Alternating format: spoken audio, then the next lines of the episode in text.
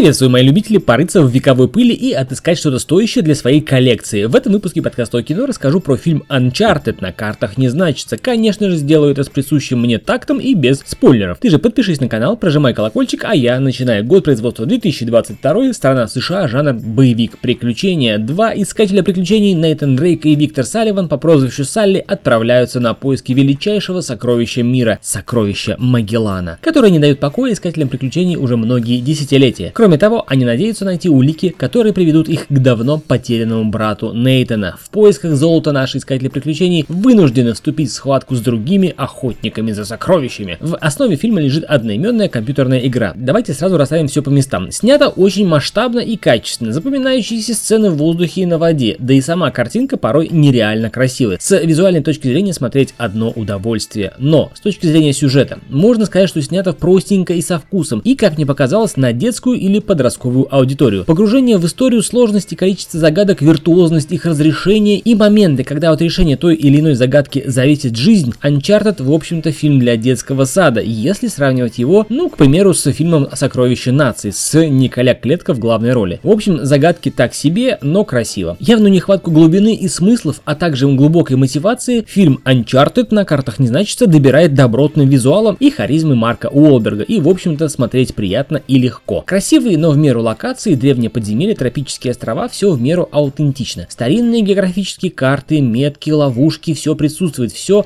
без цыганской пошлости и с соблюдением канонов. По персонажам, два главных героя, они продуманы, роли прописаны, у каждого свой характер со своей историей, со своими принципами, в общем ставим плюс фильму. Что касается второстепенных персонажей, да, собственно, о них говорить-то не хочется, потому что они же второстепенные, поверхностные и пустые, и их поэтому так легко и быстро сливают. Даже не заботьтесь о мотивации и просто они не нужны больше дальше. Задача была поставлена просто рассказать историю, которую мы знаем из игры, но уже в фильме, и дать добротный старт киноэкранизации игры. В общем и целом старт получился удачным, на мой взгляд. Фильм интересно смотреть, фильм пересматривать не хочется, но одного раза вполне достаточно. Фильм однозначно для домашнего семейного просмотра, тем более, что окончание первого фильма однозначно намекает на продолжение. В общем, лайк фильму за визуал, по сути, ну так себе. Это был подкаст о кино с мнением о фильме Uncharted на картах не значится. У микрофона был я, Сан Саныч, а ты подпишись на канал, прожимай колокольчик. До скорых встреч. Пока.